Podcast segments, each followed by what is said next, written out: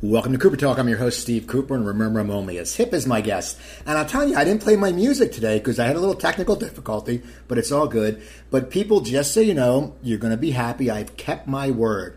After the last debate, I said, because you know I tweet the hell out of these debates, I said I am not going to social media any of the candidates' names, articles, or anything about them until the next debate. Now we're recording on Tuesday. The debate is tomorrow, and I've been good. So, and once again, after that, I plan to do it the same way. I'm not gonna. I'll do it the day, day after the debate, but I think I might let it run till the uh, till election night. I think maybe a week before because I, I can't handle the arguments on the page. I can't handle stuff like that.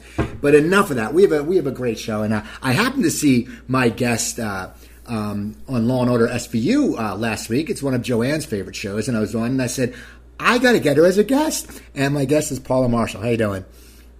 Oh my, I'm so good. I, I I know of what you speak with the the social media and the posting. I've gotten into so many arguments with like my old high school friends that for some reason think Trump is is should be president. I can't even begin to tell you. So because I, I I went a little crazy with the first debate.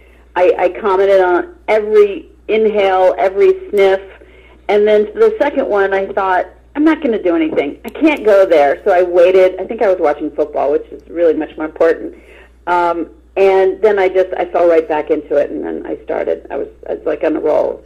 I'm like a crackhead when it comes to the debates and commenting on on them. So Anyway, I, I, know what you what you speak. I, ju- I just write jokes. That's the funny thing. And people, though, still, I just tweet jokes, and I tweet both. I mean, even the vice presidential debate, I was just going off on both. And it's so funny how people then they they morph into like some monster where they yell at you, and then it's worse than that. Because my Twitter goes straight to my Facebook. They start like yeah. yelling at my friends, and I'm thinking, oh my yeah. god, you guys, you don't know. I mean, my I'm like, and my one friend's out of control, and he's saying all this stuff, and it's like and and no one no one knows facts no one talks and it drives me crazy. And now i read your your brother's a politician right? Oh my gosh i'm so embarrassed to say this. Yeah he like lives in virginia. He's a republican. I don't even know how he came out of my mother. He um uh, he went to Catholic school. Maybe that was it. I don't know because my parents, especially my mom, was a crazy Democrat and I have too become a crazy Democrat. And my daughter sits there and watches me yell at the television, and uh, it, it's it's a lot. It's a big thing in our household. So now you're. you're yeah, oh, go ahead. Go ahead. I was just going to say. So Bobby, he's a House of Delegates representative in Virginia, and I remember when they had the first debate, remember when there were like 20 of them on the stage, the Republican debate? Yes. Uh, I literally would text him. I'm like, all right, who are you going to vote for? Well, I'm still thinking it over. I'm like, no, you, you, you got to know. I think at this point, there might have been just a few left. I, I, I constantly, t- you know, text him and email him just to egg him on. Why I do this, I don't know. I just can't help it because I, I, I, I want to know because my, my brother's a good guy.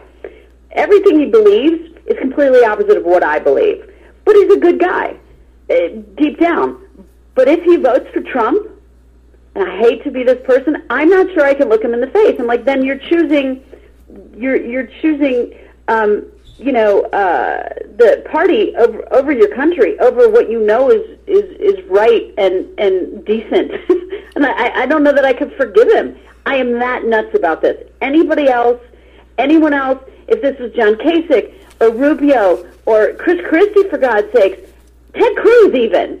I would even be like, I respect your opinion. We, we, we don't see eye to eye, but I would never call their supporters what I've been calling Trump supporters. I just wouldn't. I just am, I am dumbfounded every morning when I wake up that I think it's a bad dream. Okay. that's it. I, I, got that out. It feels, that felt really good. That's, should. That's good. That's good because my girlfriend really Joanne good. said that. She said, I used to joke around just to piss her off in the beginning, and my friend would crack up. We'd be out watching, or we'd be at a bar, meet my friend. And I always go Trump just to piss her off because she hates him that much. And then she so she told me she goes it. she goes if you voted for Trump and I found out I would break up with you. And I said, yeah. well, then I said, you know what? You better be my good graces on election day. no, I would. It, it, it, it, it just, I, I don't know. Like, I don't know. I, I think about if you are married to a, a Republican and you're a Democrat or vice versa, uh, I, I think it'd be really hard. I mean, especially the three months before the thing. I don't know if anyone's getting any. That's crazy. Really? so how, how could you? How could you like you turn the lights back on and they're like, oh my god, you support that? Anyway, it anyway, would be hard for me. It's funny. So okay, so now you know you grew up. You grew up in Maryland, I believe. I did, yeah. Okay. Where are you from? I hear I hear an accent. I grew up in a town called Cherry Hill, New Jersey. Oh, uh, Cherry Hill, of course. Ten minutes from of Philadelphia. Course. Big Eagles fan. I don't know. You said you like football. Who's your team? I do like football. Well, I'm a I'm a Cowboys oh, fan. God, interview's um, over. But you guys, actually, I, you guys look great. Well, when was the last time that happened? I Tony, know. who? I'm so sorry for Tony, but yikes, Dak. I mean, wow. I'm so excited, and I don't know what Jerry Jones is going to do. I feel like you know he's he's been so loyal to Tony Romo over the years, and and I totally respect that. But at some point, like Jim Irsay did, you got to let Peyton go, and you, and you hire Andrew Luck. Now, again, Peyton won a won a Super Bowl after he left. That's that's that's impressive. I, I root for the old guys now. Um, so you know, uh, it'll be interesting to see what he does when when Tony, if he's back, if he, if does his doctor say he's you know healthy enough to play, it'll be really interesting. And the Eagles play the Cowboys on my birthday. When when when are we when are we playing? We play on my birthday uh, a week from this Sunday, October thirtieth. It's okay. a night oh. game, and I remember it's a Sunday night game, and I remember five years ago the Eagles played the Cowboys on my birthday, and it was a night game. And the Eagles won big, and I ended up drinking a oh. lot of tequila because people bought me shots for my birthday and for the win. So anyway. Oh wow, wow! So a nice memory. How'd you become a Cowboys fan growing up in Maryland? I know Maryland. It doesn't make any sense. Okay, here it is. In in a nutshell, my mom again. My my dad was he he liked sports. He liked politics, but not as much as my mom did. Betty Marshall was a crazy Cowboys fan. Why? Because Tom Landry wore a very nice suit and a hat to every game, and she thought he was such a good, like Catholic, you know, representative of uh, I don't know football. She also had a crush on Roger Staubach, and I too, I find myself crushing on different players in the league, and I will kind of follow those players. I, I was a huge Kurt Warner fan because he was, I mean, that between the arm and that great haircut and that face, how can you not love him? So I kind of follow people, but I, I, you know, growing up, watching my mom, just kind of loving the Cowboys, and of course, they were so good back then. They were quote unquote America's team. It was, it was a great time to be a Cowboy fan. Now we would piss off off all of our our, our Redskin neighbors. We just kind of went a little nuts again. We had a kind of crazy household. I'm I'm thinking. Um, we would we would like shoot off fireworks when the Cowboys would beat the Redskins, and you know our neighbors weren't so happy. But it was all in good fun, I guess. I don't know. Well, okay. Well, though you you were a Cowboys fan. Yeah, that's it's just because of my mom, basically. Uh, because my mom grew up, and I, I just you know I I followed them. I don't think it was the cool girls, you know, the the cheerleaders' outfits. I I wasn't that. I really liked the game. Like I liked Tony Dorsett and Tall Jones and and you know I I had just I don't know. It's it's a great game. It's like an amazing sport to watch. I, I no other sport does what football does to me. I, I just I'm crazy about it. You should so. meet my you should meet my girlfriend. In fact, uh, for her first Christmas together a few years ago, I had to find her a. Uh, a pink jersey. She wanted a pink jersey, and I didn't want to get Michael Vick because she is a dog owner, and I yeah. did, I didn't want to get the one cornerback Asomugha because he stunk. So I had to try to get her the DeSean Jackson jersey, and I swear to God, and she's extra small. So, or small, so that doesn't help. Yeah. And I had to scour the internet, and I finally, in Bethlehem, Pennsylvania, I found someone who had an Eagles jersey with DeSean Jackson. So it all worked. Aww. So that's nice. Well, they have they have. I think Alyssa Milano is an actress who who likes football, and she created this whole line of NFL, you know, clothes that chicks can wear. We don't, you know, it, it, it's it's a little nicer on the body. So you should check that out. Okay, so so you grew up in Maryland. Now, at what point when when when did you want to get involved in acting? Your mom seems like she was a very fun lady, and you know, was she uh, one of the driving forces for you getting into acting, or did it become later not, in your age? Not at all. My parents were pretty um, simple people. They were they were afraid of that idea. They were not creative people, um, hardworking people, but they when I how did how did it happen? I I met this woman in uh, in a mall. I think it was Montgomery Mall at the time, and her name was Jan Stevens, and she owned a modeling agency. And I was always interested in photography, and she approached me and she she asked if I would ever be interested in modeling. I'm like, well, it's kind of kind of you know has something to do with photography, so maybe I don't know. I went down, I met her. Um, I started working locally. I started doing commercials, and her partner Jay Sumner, who worked at the agency with her, used to work with a manager in New York, an acting manager called Davian Littlefield, and she kind of took me under her wing and said, "Look, I I think you you have something. Um, you know, modeling is. I'm I'm only five foot seven and a half, and not that I wanted to be a model. That wasn't like my dream, um, but acting it just kind of it caught me off guard, and I didn't know anybody. I didn't have any connections except Jay, who told me about this woman in New York, Davian Littlefield. I went to New York uh, with like a like I don't know, uh, four hundred dollars maybe with um, some girlfriends to to meet agents up there. So I ended up moving to New York after I graduated high school, and I think I had like two thousand dollars in my pocket, and that was it, and some coupons my mom gave me. Um, and I remember my mom literally, she's like, just don't become a prostitute. Yeah. I'm like, I'll try not to, mom. She, you know, the big bad city. She's from Johnstown, Pennsylvania, and moving to New York City, her baby. It was, I can't even imagine my daughter now doing that. I, I can't. She, uh, so I guess, what are you going to do? I was 18 and I had a strong will, um, and I, I went and studied acting. And the next thing I knew, uh, you know, I got an agent out of here in California, and I kept coming back and forth, and decided to move to LA and, you know, do this for a living. And it's been very good to me. You've worked, yeah, you've worked so steadily. What was your first big break? Was it when you when you were on Life Goes On, or I mean, because you had some recurring I saw on Life Goes On in Wonder Years. How did you lead up to getting those parts? I mean, was it just something that did it happen quick? Because you know, when you look at IMDb, you can never tell by the years always what's happening. But Yeah. when did you? Well, what, what happened? Basically, I came out here for pilot season. I don't even remember what year it was. Um, I booked my first pilot called The Flash. It was um, Amanda Pays, um, uh, John Wesley Shipp, and it was one of the most expensive pilots ever made. My character did not go on to the series, but it was my first um, it was like my first big gig. I, mean, I got a lot of money for like 10 days work. So my agents really started believing me after that. I would say that was kind of my big, the big moment. Before that, I worked on a, um, a soap opera, like being a waitress and a babysitter. Really, I didn't do much. I didn't say much.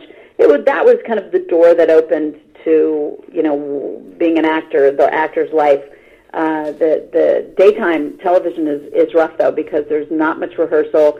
You never go on location. Very rarely. Uh, it's it's a lot of dialogue, a lot of pages per day. It's it's a grind, and it's it's kind of tedious, and it's not as exciting uh, as let's say a sitcom, which I fell in love with really quickly after I did uh, an episode on Seinfeld. I was like, what is this? And there's an audience, and they're laughing, and that was one of the greatest highs I've ever had in my life and and ever since then, my goal, my dream, is to just be on a sitcom. So when Gary and Unmarried was canceled, damn, that like broke my heart because it was the writers were so great and uh, it was a great character.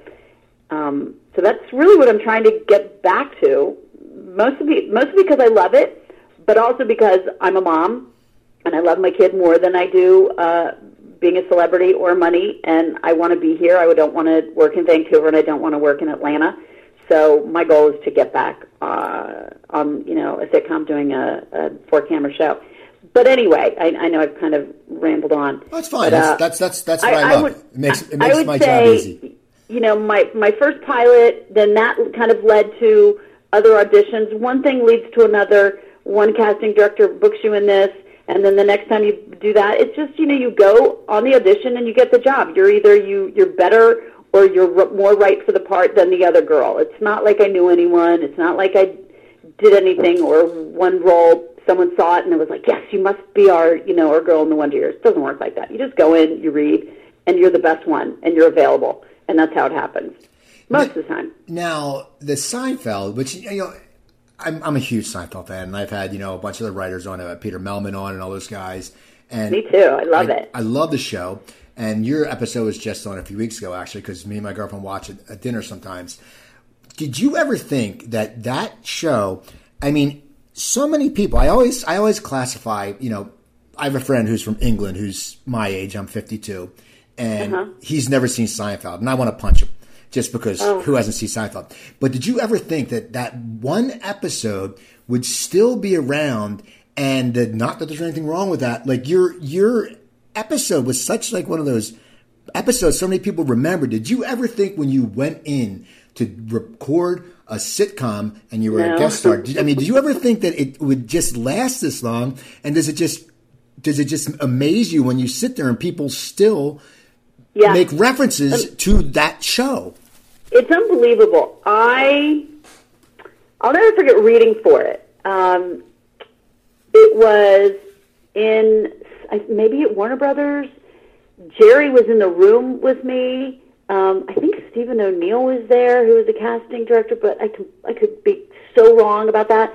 Um, most of the times when the stars of the show they don't sit in on auditions of the you know lowly guest star. They rarely do that.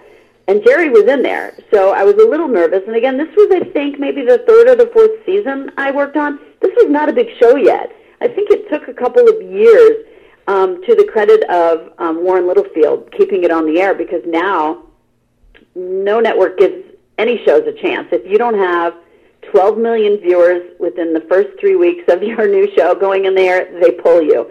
So I have a lot of respect for um, Warren to, to know that it was funny and to keep it on the air even though the audience was not there yet. And again, it was a different time. I understand that. But um, I, you know, I was just trying to not crack up. That was a big goal on on that sitcom. And i i was it was i think my first sitcom. I didn't know what hold for the laugh meant so i remember the we were doing a scene and jason alexander uh i think it was like the coffee shop when i was kind of listening. I'm not sure exactly when but the director said to me hey paula don't forget to hold for the laugh i'm like oh sure. Sorry. Sorry. My bad and then I looked at him and I'm like, what does that mean? Like, I in acting class, no one ever told me that. Right. I don't know why. because It's kind of important when you do a sitcom. It, you know, it means well, people are going to laugh. The audience is going to be there, and when you're rehearsing, you know, there's writers, but you got to ride the wave of the laughter and then jump back in like seamlessly, like you're not holding for the laugh. And so I remember when he told me that, and I was so embarrassed, and um, just the whole the week working with him, and then I remember I got a rewrite, and it said in the rewrite, some writer walked by and was like, "Paul, hey, did you get the rewrite?" And I go, "Yeah, I know. I have to kiss Jerry Seinfeld." I was a little nervous about that because Jerry was he's a stand-up. He wasn't really an actor, so he wasn't really used to, you know, I don't know, kissing girls. So he was really kind of nervous.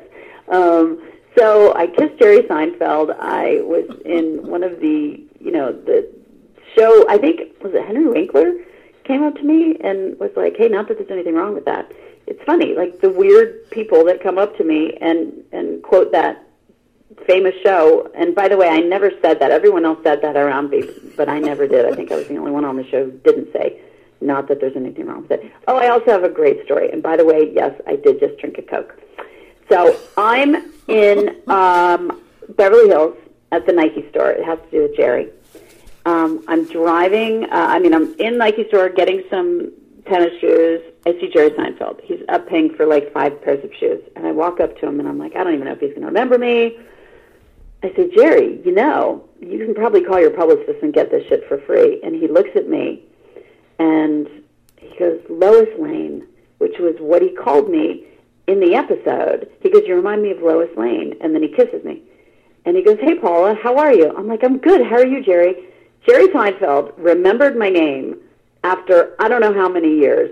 Um, and, and, you know, guys like that just don't, I don't know. I was just impressed with him. It was an all around great experience. How about that? Well, see, that's and I, I know I remember his name because I, I did stand up comedy from '88 to '95, and we just Yeah. we, we have that we have like that idiot idiot savant memory. Like we remember everything of people we've met or or done shows with or cast members of TV shows, but then Really? we, we can't remember last week. Like we just remember oh. because it's a because you want it's for us it's a working relationship, and you guys were on for a week together, and you gain trust. And you know, comics we're not the most trustworthy people, so when you get someone you trust, you you remember them, and that's but that's so cool. And you're right, he could have got the sneakers for free. I heard he's a Nike junkie.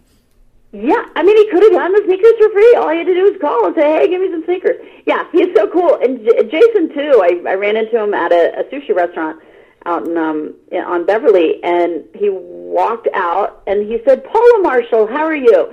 Like it's just you know, it's just me. I'm just a little Paula Marshall from your show, and he totally remembered me. I just, I maybe I have a really bad memory, and you know, I should I should have been a stand-up because uh, maybe it would have helped my memory because I'm terrible at it. so uh, anyway, I'm I'm impressed with them. So after Seinfeld, you started doing a run of a lot of series, like Wild Oats. That was a sitcom. Yeah, uh, Wild Oats was a sitcom. Yeah, it was. Um, I would say that was my first kind of lead part in a sitcom. It was for Fox. It was Jana Marie Hupp, Paul Rudd, and Tim Conlon, and we worked on the Fox lot. I was so excited about it. There was also another show uh, that was on that was like a new show, new pilot at the same time called Friends, and they they hit and we didn't. It was like you know six friends, and our show is four friends, so I guess we were minus two friends, and that was the difference. Um, it was really fun to work on, uh, and I remember Paul Rudd really kind of he was he was he was a really nice guy, but he really didn't like doing television. He's like, I just want to be a movie star. I'm like, yeah, get in line. and, and what's funny is I all I really ever wanted to be was on TV. I didn't care much about the movies. Um, but it's so nice to see him and you know doing what he loves and his you know it's interesting when you start and you see someone follow through and now he he made it exactly where he you know that was his goal and he made it and it's it's nice to see but yeah that was wild oats and that was um i guess my first kind of my first sitcom i should look up myself on imdb to You have a very impressive IMDb. I always look at, you know, I had someone, I, and this is bad. This is, I'm, I'm not a, a snob when it comes to my guests, but someone, you know, I deal with publicists sometimes, and they're like, oh, well, how about this guy? And if they have less than 25 IMDb credits, I'm like, nah. And I'm just like, sorry. and, and, and, and that's not just because I just, it's nothing against them. I'm sure they're great, but I got to talk to him about something. So I got to ask, I always Right. ask, that was your first, like you said, that was like your first sitcom. Now, Yeah. what, what does your mind go through when it gets canceled? Because it's such an mm. exciting thing, and you know what are you what are you thinking? Because you're young, you've had success. It's not like you haven't been a working actor, you know. But what, what on that first when that first thing gets canceled, do you feel really depressed, or do you feel does it make you more aggressive? Where you're going, it was a good thing, they're wrong. How did you react that first time?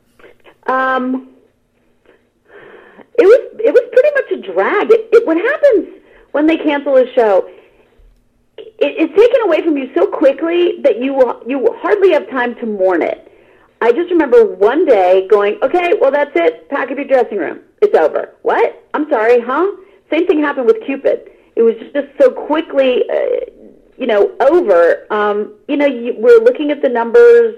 Uh, I got it. You know, the time slot is very important, and um, it was a little. It it was shocking, but I guess you know when you're young and you book a lot, and I was both of those things. Um, you thought, oh well, I you get it. I'll get get the next one. You you rarely think I'll never work again. That's that's you know once you hit forty, maybe you start going, ooh, that was probably the last show I'll ever do. Because actors, the cliche is you always say, oh my God, I- I'm afraid I'll never work again.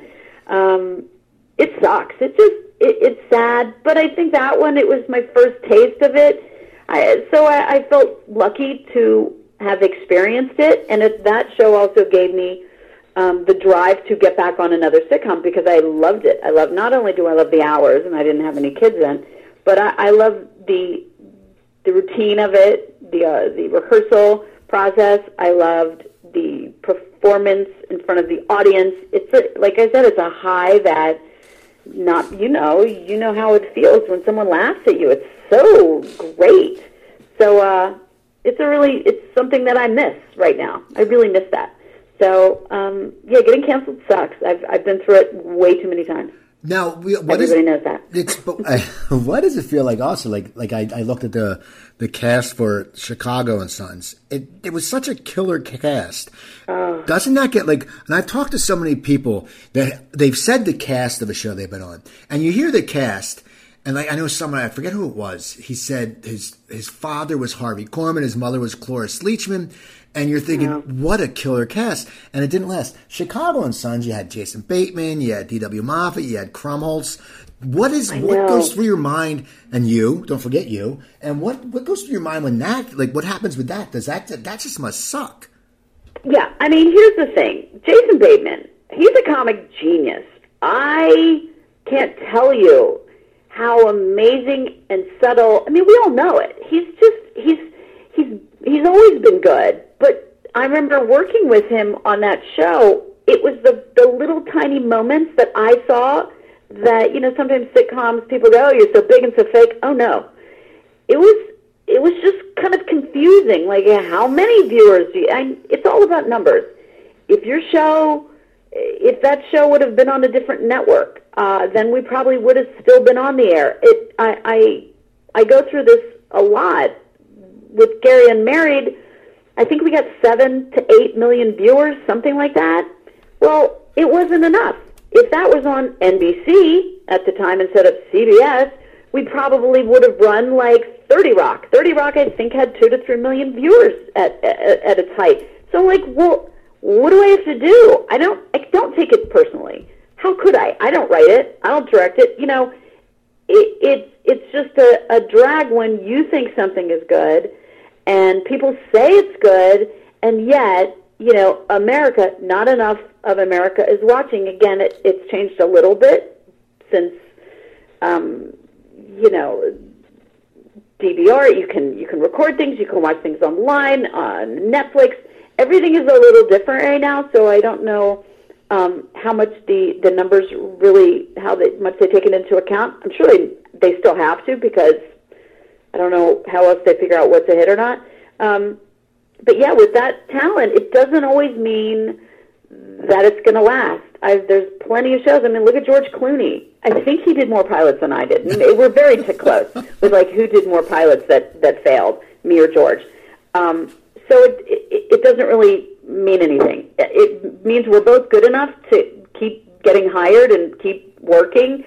Uh, but for some reason, you know, magic doesn't always strike, and sometimes I think it is magic that keeps the show on the air. Now like either the chemistry, but then but then why it was canceled, uh, Cupid canceled. Jeremy and I, there was magic there. Again, it's the numbers. It has to be numbers uh, equals you know chemistry equals the, the crew, the cast and the crew, and then you know it all melds together. It just sucks. It sucks.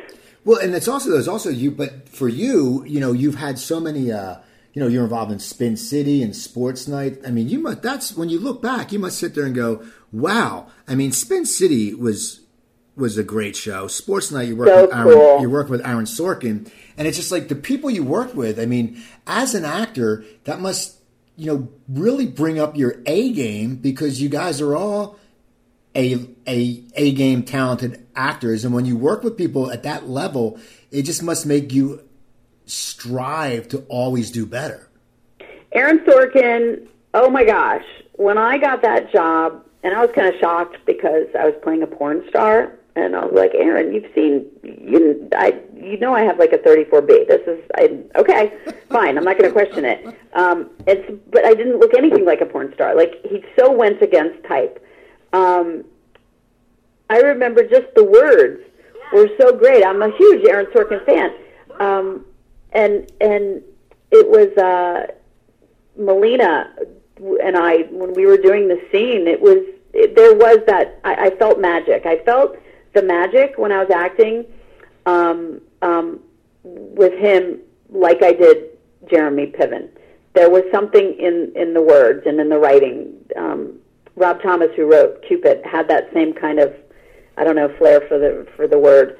Uh, different, of course, but uh, but there was like a magic. Um, yeah, Spin City. I love those guys, and when I love um, uh, Michael J. He um, said to me, We were it was like my first episode. I went, I think I did, I don't know, like eight or something in the second season. It was my first scene. We were walking through the corridor in front of the audience. We do it, take two. I walk back with him, and he says to me, and I'll never forget this. He goes, Marshall, you just held a candle to me out there. Is that what he said? You just held a candle to me out there, and that's not easy. Not many people do that, and so way to go. No, wait, hang on. Not many people hold a candle to me out there, and you just did it. Something like that. I've had too much Coke, um, Coca Cola, um, and so like those those moments that Michael J. Fox, who's such a you know a genius as far as you know comedy goes, and he just gave me this huge compliment.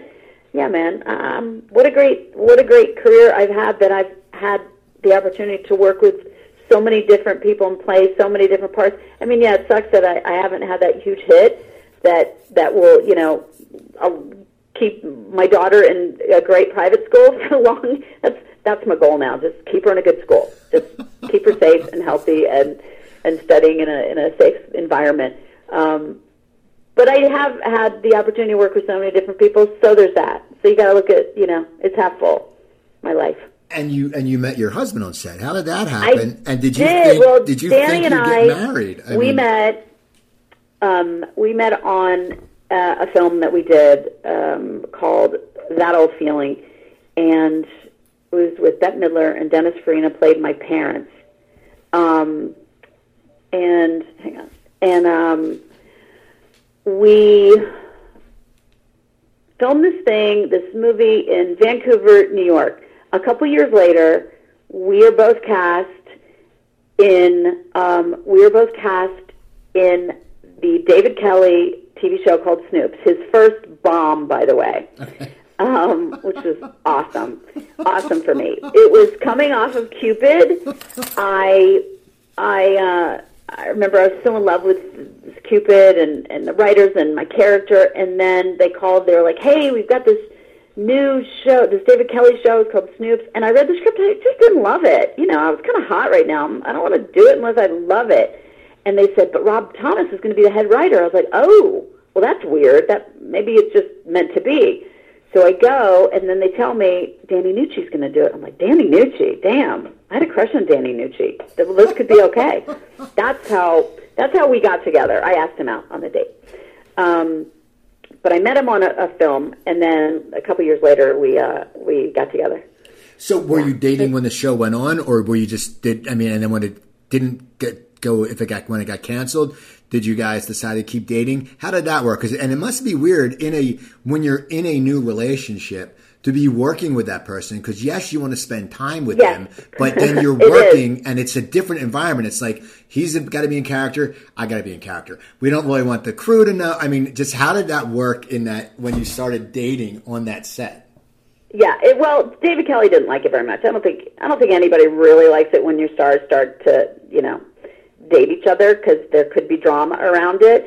Um, we, it, I think we only did about ten episodes.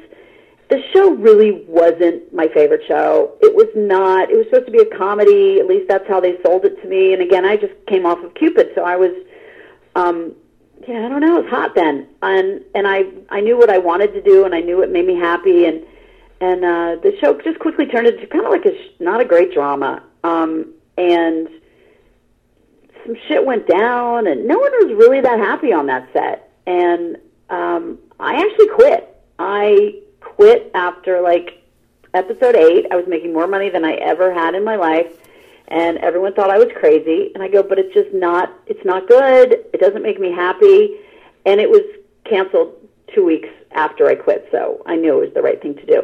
Um, but no, working with Danny, I mean, it was it's a new relationship. It's fun and flirty, and he'd go to work and then he'd, would hook up after work. It was fun. It was it was great. It was sexy. It was you know that's that's kind of cool. It's how a lot of people meet because there's you're on the set so many hours and the you know you spend all this kind of weird artificial time with each other. So I guess it just made it happen a little quicker because we did spend so much time each other, with each other. Nowadays, like I'm not sure I want to work with my husband nowadays, and like you know, like 14 hours a day, like enough's enough.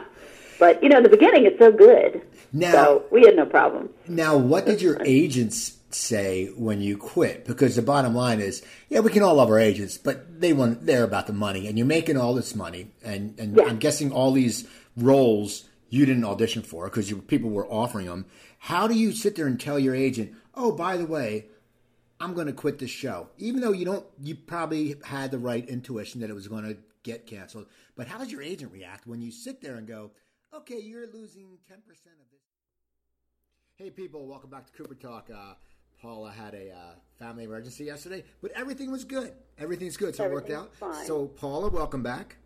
Thank you. And so we were talking, people, yesterday, we were talking about how your agent reacted when you quit Snoops because you said you're making a lot of money and agents are all about money. How did they react when you did that?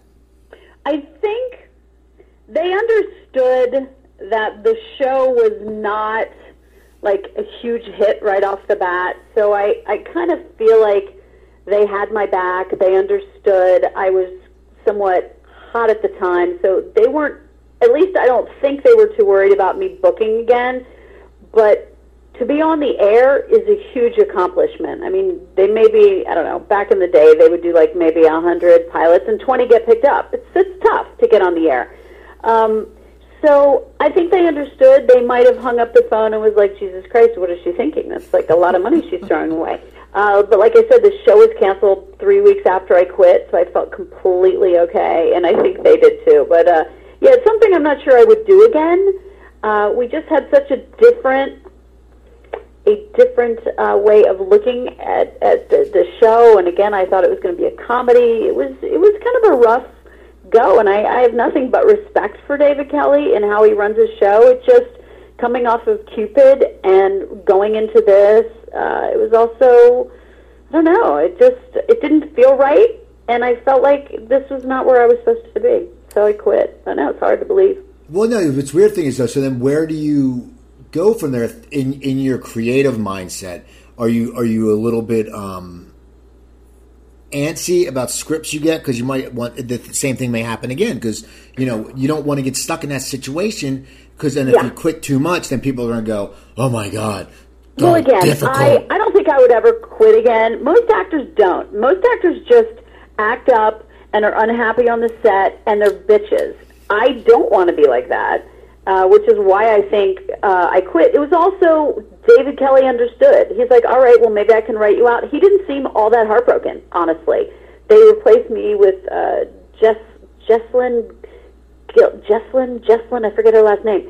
Um, and so she kind of came on, and again, the show was canceled. Um, but he, I think he understood. Um, and again, I, the, you know, David Kelley's a great writer. It's just this show was not so good, and no one was really happy. I think. Um, I don't think I got a bad reputation because of it. I, I think I have nothing but, um, you know, if you ask anyone in, in town, I'm one of the easiest actors to, to work with, uh, maybe to a fault. I don't complain enough, so people walk all over me. Um, but in, in that situation, everything told me I shouldn't be there. Uh, and then when the show again got canceled, it made sense that it wasn't going to last. And um, it's just tough to be on a set and, and be on a show you don't believe in. When you're making a ton of money, again, I think actors, it's a funny thing. All we're trying to do is get a job that lasts. And then all we do is complain about the job when we have the job. I, I, I don't know, like one person, maybe Julie Bowen loves her job because, you know, you get to work with Ty Burrell every day and you're on a big hit. I've never been on a big hit before, so that must be an amazing feeling. I'm, I can't wait to have that happen to me. And you will. I'm telling you, Yeah. you it's the luck of Cooper talk. LaMonica Garrett Um, was on my show, and everything blew up. Brian Howe was on my show. Next thing you know, he was on Westworld on Vice Principals. I'm telling you, it's um, it's it's um, it's the luck of the Scorpio. Um, I'm ready. Now- now- now- I'm, I'm getting in shape. okay, now you work with Ty Burrell also in down the road. Yeah. Ty was I was no, it's called Out of Practice. Yeah, Ty went and. I did this sitcom um, with Stockard Channing, Henry Winkler, Chris Gorham, and myself. We played a family of doctors, and it only lasted a season. It was really funny. I had just had a baby, So three weeks after I came, well, actually, I came home from the hospital, and a script was on my door. For some reason, I didn't get an email of it. They still delivered me a script, and I think three days after I got home from the hospital, I was testing for this part. I got it, and three weeks later, I'm shooting the pilot. And then the show got picked up, which kind of freaked me out because I thought, oh, I was going to take a year off and, and be a mom. But because it was a sitcom, it allowed me. I brought my daughter to work with me every day. I met the nanny on the set, and she strolled around the Paramount lot. It was pretty amazing situation that I could uh, have my cake and eat it. Um, and uh, but it didn't last too long. But Ty and I are still very good friends, and and I. It's funny when we work together. Chris Gorham and I are. We would just sit there and and we were amazed at this guy's talent, and we knew he was going to be huge one day. It just wasn't on our show, sadly, because I would have loved to have been working with him every day. Now, is there any other actors you felt that way about that you just watched and said, "Man, this person's going to blow up androgynously"? But uh, yeah. is there anyone you've? Uh, is, is, there anyone? Well, I I knew Jeremy Piven. I mean, again, when Cupid didn't last, uh, he was so good on it. I mean, we used to have so much fun ad libbing, which is something I was not necessarily used to. Jeremy, coming from uh, Chicago, and I, I believe did a lot of improv. Uh, and he's just so quick. He's so quick and, and smart and and funny. I learned so much from him. I knew for sure, uh, just because it, this show didn't go, that he was going to go on for you know and, and make great things, and he did. Uh, I'm trying to think anybody else that. No, I would just say you know Ty. I knew like you know comedy. Jason Bateman already was. I, I knew who he was. Paul Rudd. I again I was so happy. I didn't know that Paul was going to be as big as he is. I wasn't sure, um, but a few people. And then you think you work with some people and and they're great and they've just never hit on that big show. And we just just like me, I we just keep trying. We're just working actors. We just keep plugging away. Well, what's the thing about amazing about your body work is you know you you have consistently worked but it's also, and I notice this with people who have a, a lot of talent and are respected, the level of people you've worked with. So that says a lot for you. I mean, I always sit there, you know, it's like, you know, if a, if a baseball player stinks and he goes up to the pros, he stinks more. But you've come up, I mean, you know, you also, you worked on Nip Tuck, which, you know, that was just a crazy show.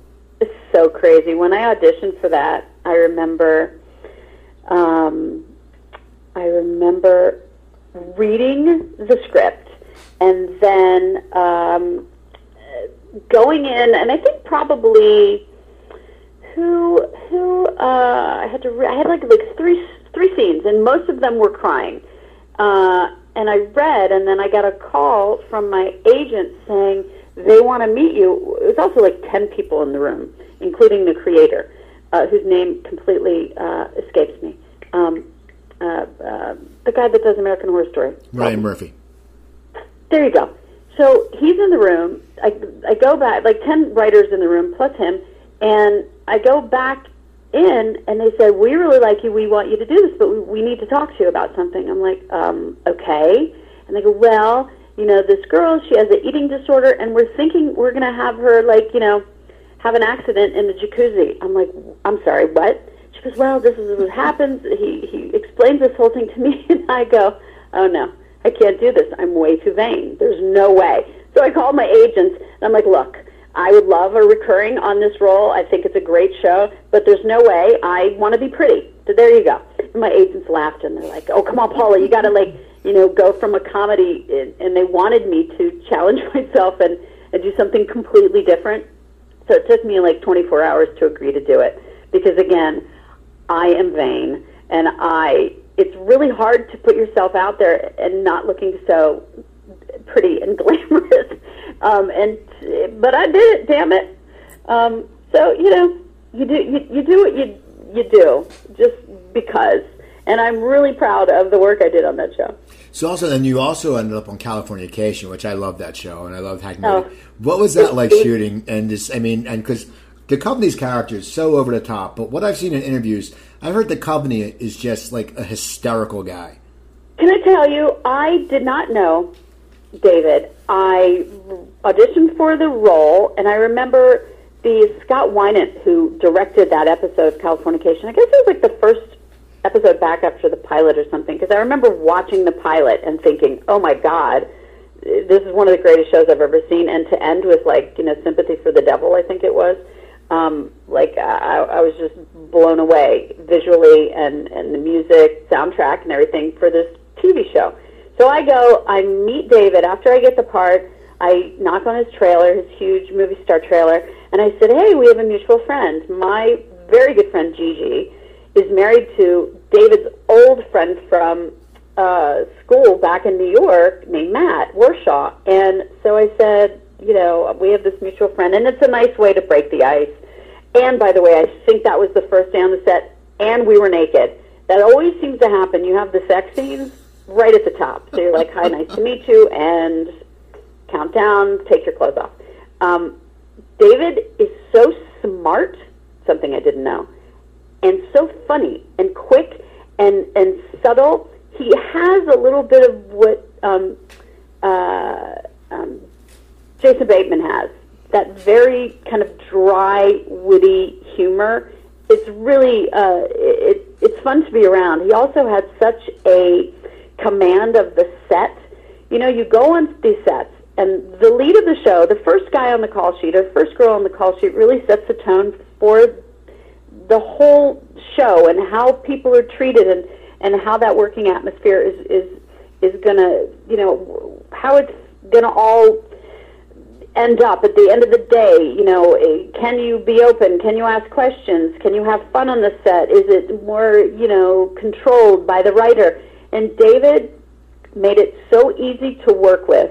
He when we were doing the scene where um, maybe if you saw the show you saw we were having sex and then everyone walks in on us and we were high and drunk and he throws up on this painting after I kind of he falls off of me because I we were having sex it, it's a whole long story but um, he throws up and so in off camera um, while we're waiting to finish the scene I say to him oh my god that's so gross because TV vomit is is still very gross, even though it's like mushroom soup or something. Uh, I said that's making me sick, like even looking at it. And he goes, you know, it would be funny. What if you threw up after I threw up? And I'm like, oh my god, a sympathy puke. That's that's fantastic. And so I kind of raised my hand like I was in second grade. Like, um, Scott, do you think I could throw up after seeing it? And they go, oh, I don't think so. The writer's like, I don't think anyone's going to want to see you throw up. And I go, let me just do one take, just one take and see if it works. So they literally gave me one take. It was hysterical, and I ad libbed something at the end where uh, I said we were just so high, I don't know what happened, and David's character or David started laughing, and he ran, went over to the writer and he goes, "Would you please give Paula the button?" Which everybody knows is kind of the joke. The last joke of the scene was David's, but he gave it to me. He gave the joke of the scene to the guest star that's the kind of guy he is. See, that's awesome, and he just seems that way. Whenever I see him in interviews, you know, he's just always so funny. And even when he used to show up in the Larry Sanders Show, he was just so he was just so like different. Yeah, it's, yeah, it's great. Well, then you, so you're working with funny guys, and then then you get Gary Unmarried, and, and you know Jay Mohr. People, a lot, a lot of people know Jay Mohr was like on the Foxworthy show when he was like 16. Like Jay's been doing stand up forever. He has. I he mean, really has. Yeah, we um, Jay and I. He used to give me so much grief about being a Cowboy fan. I was like, yes, I know, Jay. I know you don't like Tony Romo. Like, let it go. And then my Cowboys were all, had been really struggling for so many years, so it was not fun to get my nose rubbed into it. You know, uh, during football season with Jay around, he gave me so much grief. What was that like? that was a good show. That ran for a few years. Were you, was that you know were you, were you happy to have now you're in a sitcom? And did you think it would last a few yes, years? Yes, I really thought, Steve. I thought this was going to be the one. I thought this was the show that everyone would go, "Oh, you were so great in that," and and that was one of my favorite shows. And um, yeah, I really did. It was the writers were great. The it, it it just it felt right. Jay and I had such good chemistry. We played you know divorced parents, and and you could see usually writers the ex-wife is just a bitch. Okay, that's just they that's what they write.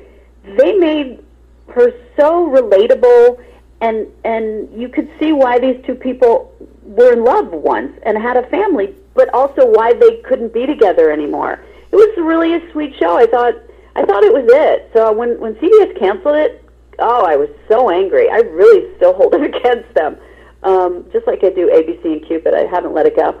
Um, so yeah, it's tough. It's tough because you think it was a perfect role. It was I had great hair. You know, that's important too. Well, yeah, I'm bald, so I used to have great hair, and so you know, it's. Well, as a girl, a girl when you have great hair Yeah, and, and funny lines, and you're not just you don't just you know lob the joke up for Jay. They gave me jokes. It was great. It was a great, uh, great experience.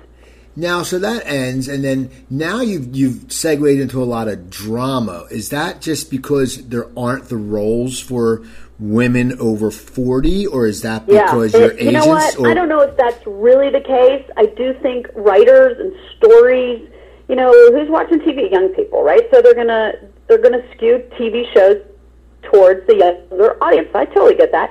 It's almost like I'm not old enough to play someone's mom yet, or I'm too old to play the new mom. It's it's tricky. Again, I I've worked. I, I really can't complain complain about it. I'm not going to blame anything except timing. Um, and also, it's it's tough for us TV actors that you know all the movie stars are like, "Hey, man, this is a good gig. You do a TV show. You don't have to go on location sometimes. Um, you know, you're not moving around as much. You're not in you know Bulgaria doing a movie for six months. That's appealing. So."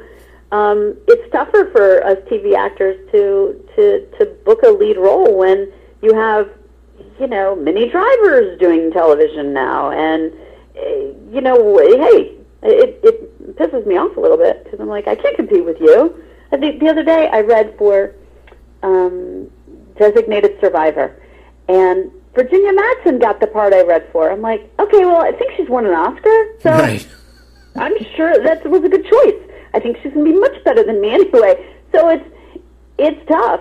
It really is tough. And again, I'm being picky because I like to stay in town because I'm a mom and she's more important than you know an Emmy or any gig. So, it, but it, but it's true. It, it, if I had my my way, I would be on a sitcom again and work, you know, nine to three like I did with Jimmy Burrows and have that great day of making people laugh you, you, and and you're paid for it it is truly the greatest thing i've ever done is when i get to to perform in front of people in front of that audience it's just it makes me happy Well, as you've So- been doing, as you're doing the dramas, you also but you also got to pop in on Two and a Half Men. Which how was that like? How was the set? Oh, that was that was really fun. Um, I had never, I don't think I've even auditioned for the role, and uh, a couple of writer friends who then left Gary because Gary was canceled and went to Two and a Half Men. They they pretty much wrote that that role for me. They were like thinking of a woman or like.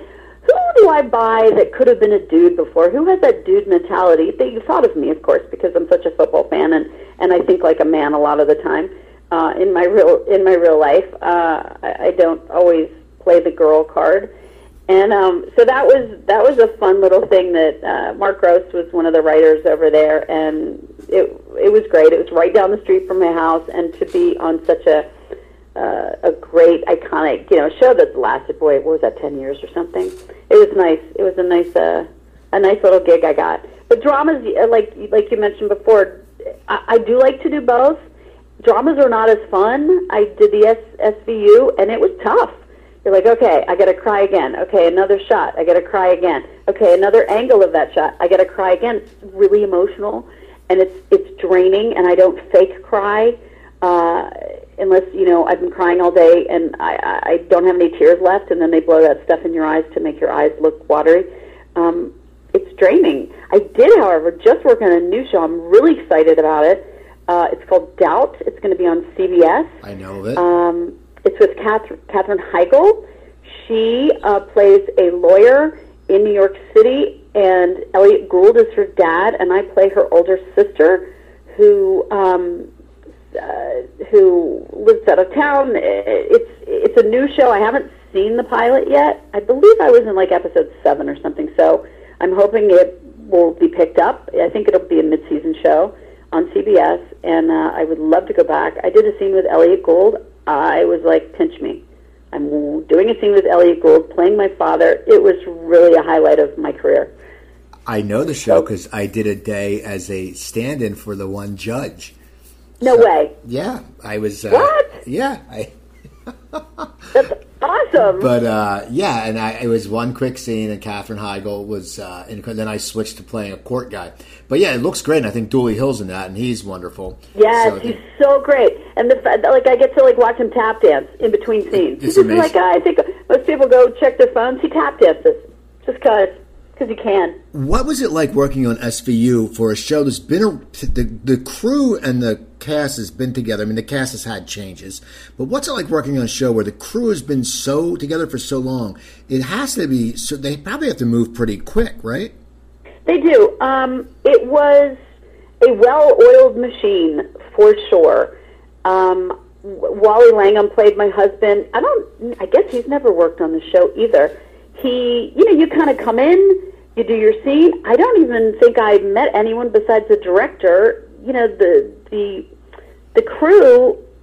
It's like 18 years. The drivers were amazing. I remember I, I had some great conversations with the drivers and and working on a show and being part of something that's lasted so long and had been so respected like like it has. Um, everyone seemed really happy, but really they they knew what they were doing, so it was kind of like second nature. Everything just okay, we do this, we do that, um, and working with Mariska, who I think the last time I saw her was at my Tupperware party. That's right, I threw a Tupperware party back like maybe 20 years ago, um, and we I just she brought it up because I had forgotten the fact that she was there. So we're reminiscing. I get all emotional. We get all choked up about the fact that we both, you know, were kids when we started, and we're still here. And uh, it was pretty. It was pretty amazing. I sent her. I then when I got home after the episode, I went. I went through my photos and I sent her some pictures because she um, she had asked me. She's like, "Was Jennifer Lopez at that Tupperware party?" Because I ran into her and I said, "I think I met you at a Tupperware party." To which Jennifer said, "I don't think so." Clearly, she had forgotten, as I did, that they were both at my Tupperware party at the same time. There you go. So I sent Mariska some pictures of uh, of us when we were like twenty.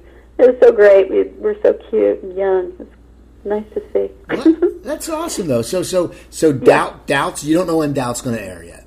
I do not. I think, like any show, you know, they're waiting for a time slot. They're waiting for one of their other shows to tank, and then they'll slide it in, or you know, maybe do a summer release. I'm not really sure, but I'm guessing mid. You know, maybe January they'll start. They find a they find a way to sneak it in there. Also, Katherine is about to have a baby, so it would be great for her to have the baby, take a couple of months off, and then come back and shoot some more episodes because I think they're only doing ten.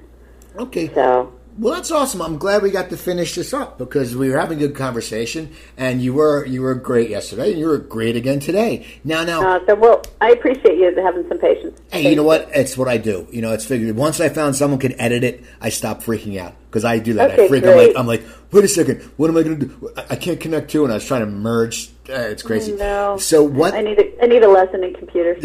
I do myself. too, and I do this. I need. Believe me. So, so do you tweet? I do uh, not that much. I mostly am like a, a political whore, and I, I comment a lot on uh, on football. And what's your Twitter? and and politics. What's your Twitter? Let's see. It's at Paula M Marshall because when I signed up, like I just did, there was another Paula Marshall, and so I added the M because that's my middle name, even though everyone like doesn't even see it, and I never changed it. So Well, okay, cool. Well, people follow her on Twitter. Follow me on Twitter at Cooper Talk. That's at Cooper Talk. Also, go to my website, coopertalk.net. I have, what, 562 episodes up. I just posted today my good friend Rich Redmond, who drums for Jason Aldean, and he's off for like six months, so he's excited. Also, uh, go to my other uh, website, stopthesalt.com. When I had my heart problem a few years ago, I wrote that cookbook. It's uh, 120 easy to make recipes. No long list of ingredients. If you don't have cumin, don't worry. You don't need cumin. If you don't have, and there's no pictures, so you won't get intimidated. So it's easy to make. So what you do is you go to stopthesalt.com and you buy it. Now you can get it at Barnes and Noble or Amazon, but at stopthesalt.com, I make more money and I will sign it for you. So go there.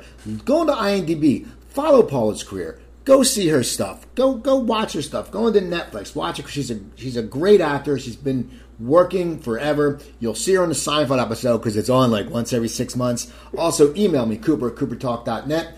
Instant uh, Instagram and Words with Friends. Cooper Talk One. I'm Steve Cooper. I'm only as hip as my guest. Don't forget, drink your water, eat your vegetables, take your vitamins, and I will talk to you guys next week.